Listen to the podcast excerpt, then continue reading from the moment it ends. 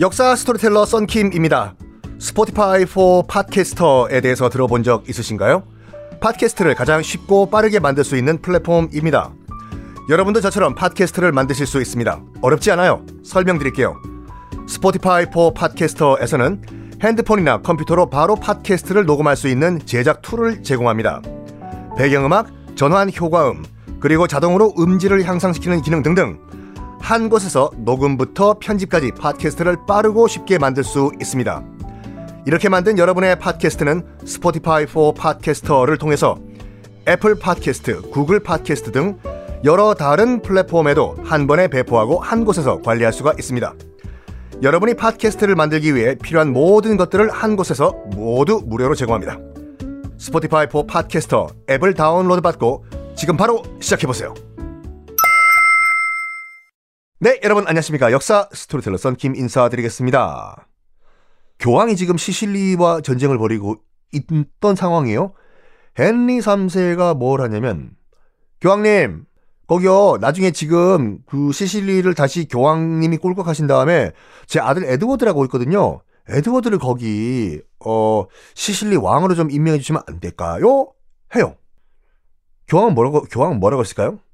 이 미친놈 아이가 왜 내 땅에 왜 네가 아들을 왕으로 앉히노? 어? 미, 미친 뭐 스마가 진짜 이랬을까? 아니요. 교황이 오케이 해요. 와 교황 착하다. 그 아니라 세상에 공짜가 어딨노? 야 헨리 3세 똑바로 들어라.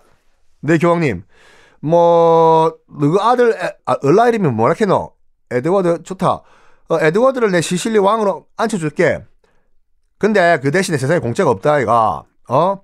내가 지금 전쟁하고 있는데 돈이 없거든. 그러니까 헨리 3세 네가 전쟁 비용 대. 이걸요. 헨리 3세가 또 오케이를 했네. 돈 대겠다고요. 전쟁 비용을요. 근데 돈을 귀족들한테 거둬야 되는데 귀족이 안 낼까요? 안 낼까요? 안 내죠, 귀족들이요. 그래서 차일필 시간을 끌면서 돈을 안 줍니다. 교황한테 돈 준다고 했는데. 그래서 교황도 열받아가지고, 야, 런던에 국제전화 때리라. 헨리 3세입니다. 마! 돈 준다고 했는데 니 왜 돈 안 주나, 마? 어? 아, 그, 며칠만 더 기다려주면 안 됩니까? 마! 며칠 못 가, 지금. 몇 달, 아이고야, 마. 됐고, 니 파문이야. 돈 안 내면. 해요. 실제로 교황이 헨리 3세 보고 전쟁 비용 안 내면 너 기독 교 세계에서 파문시킨다고 얘기했는데, 이게요, 파문할 거면 해봐. 이게 아니라, 기독교 사회에서 파문이 제일 잔인한 형벌이었어요. 뭐냐면 너는 예수 그리스도 사회에서 넌 아웃된다는 얘기거든요. 그 말은 뭐냐면 네가 아무리 기도를 하고 뭐 한단 나발이고 너는 천국 못 가예요. 넌 무조건 지옥 가야 돼요. 이게 파, 이게 파문이에요. 차라리 죽여라. 사형이 나요. 근데 교황이 이렇게 협박한 거예요. 마, 니돈안 내면 니 파문이야. 한 거예요. 헨리 3세가 이, 이말 듣고 멘붕이 와버립니다. 파문? 와, 나 지옥 간다는 얘기 아니야? 그래가지고 귀족들을 딱딱딱딱딱딱딱딱 볶아요. 야, 돈 내, 돈 내란 말이야. 빨리 돈 모아가지고 내가 경한테 돈 줘야 된다고. 돈, 안 그러면 나 파문이래. 귀족들 입장에서 봤을 땐 헨리 3세 이제 선 넘으셨네요. 너무한 거 아닙니까? 귀족들이 이제 슬슬 반란을 준비합니다. 왕 저거 안 되겠네. 끌어내리자. 라고요. 그 중심에 영국 귀족들 반란 중심에 누가 있었냐? 시몽 드 몽포르라는 인물이 있어요. 정확하게 발음하면 시몽 드 몽프르라는 인물이에요. 어? 이름 보니까 프랑스 같은데요? 맞습니다. 프랑스 사람이에요. 에? 프랑스 사람이 왜 영국 가서 귀족하고 있어요? 이게요. 헨리 3세 부인이 누구였습니까?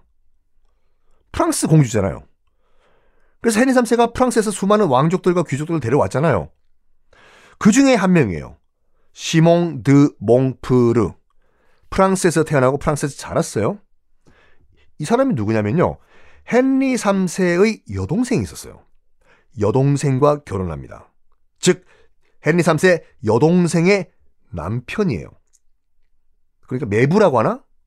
매부죠, 그렇죠? 헨리 3세의 매부예요. 그런데 서로 싫어해. 그 기록에 따르면 이 시몽드 몽프르란 인물이 저 썬킴과 같이 굉장히 잘생긴 미남이었다고 해요.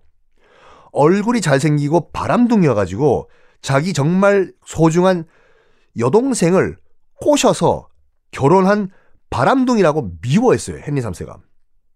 야, 우리 여동생 내가 어떻게 키웠는데, 어? 저 프랑스에서 건너온 저 얼굴 잘생긴 저 바람둥이가 우리 여동생을 어떻게 꼬셨길래 우리 여동생이 헷가닥 해가지고 지금 저, 쟤랑 결혼했냐. 싫어요. 서로 싫어요. 어쨌든 간에 지금은 현직 국왕의 여동생 남편이자 프랑스 출신이지만 영국 귀족이 된 상태였어요.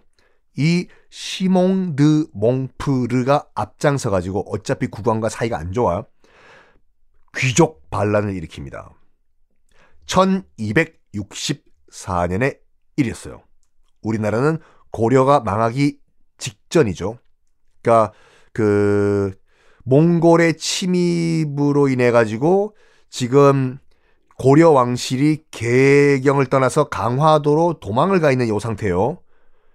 요때 고려에서는 삼별초들이 치열하게 몽골과 맞서 싸우고 있던 이때 영국에서는 시몽드 몽프르라는 프랑스 출신 귀족이 헨리 3세 몰아내자라고 반란을 일으킵니다.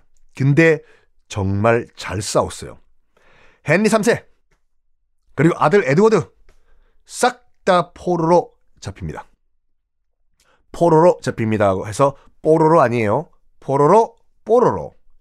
자 왕과 현직 왕과 그 아들까지 포로로 잡혔으니까 이제부터 실질적인 권력은 누구 거? 그렇죠. 이 반란을 지휘했던 시몽 드 몽프르 거겠죠.